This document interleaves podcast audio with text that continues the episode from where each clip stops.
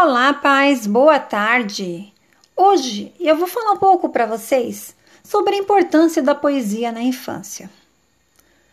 O contato com a poesia, ele pode acontecer de diversas formas na vida de uma criança. Elas estão presentes nas canções, brincadeiras, parlendas, livros e nas histórias.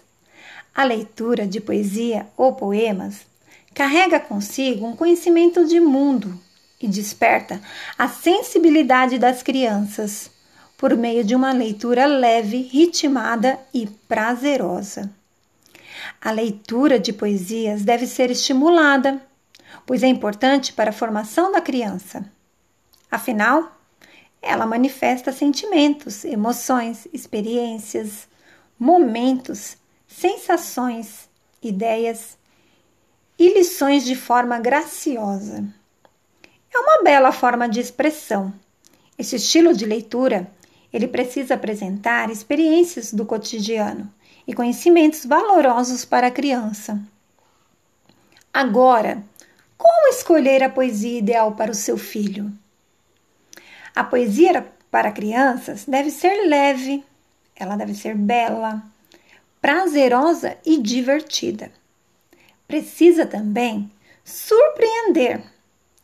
E o tema tem que agregar a formação da pessoa, como a importância da observação e relacionamentos interpessoais. Para isso, a leitura precisa promover uma familiaridade com o cotidiano da família, amigos, escola, a natureza de uma maneira que permita que a criança consiga entender o significado da poesia e isso também agregue valores à sua vida. A poesia ela possui um objetivo na, na educação infantil, né? Então, ela tem o poder de promover para a criança a oportunidade de expressar ou compreender algum momento que esteja passando. Por isso, tem um apelo voltado para a formação do indivíduo. Promover a percepção do mundo que cerca o leitor é, sem dúvida, um dos principais objetivos da poesia. A idade ideal para ler poemas. Será que existe uma idade ideal?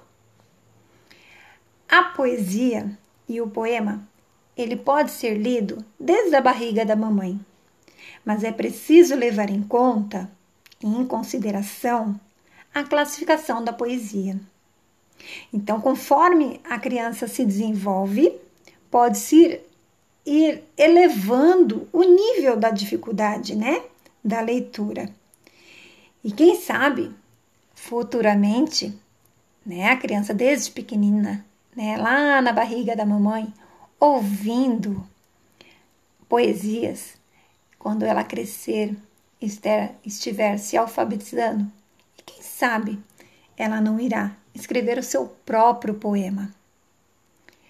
Essa é a minha dica. Espero que vocês tenham gostado. Um grande abraço e até o próximo podcast.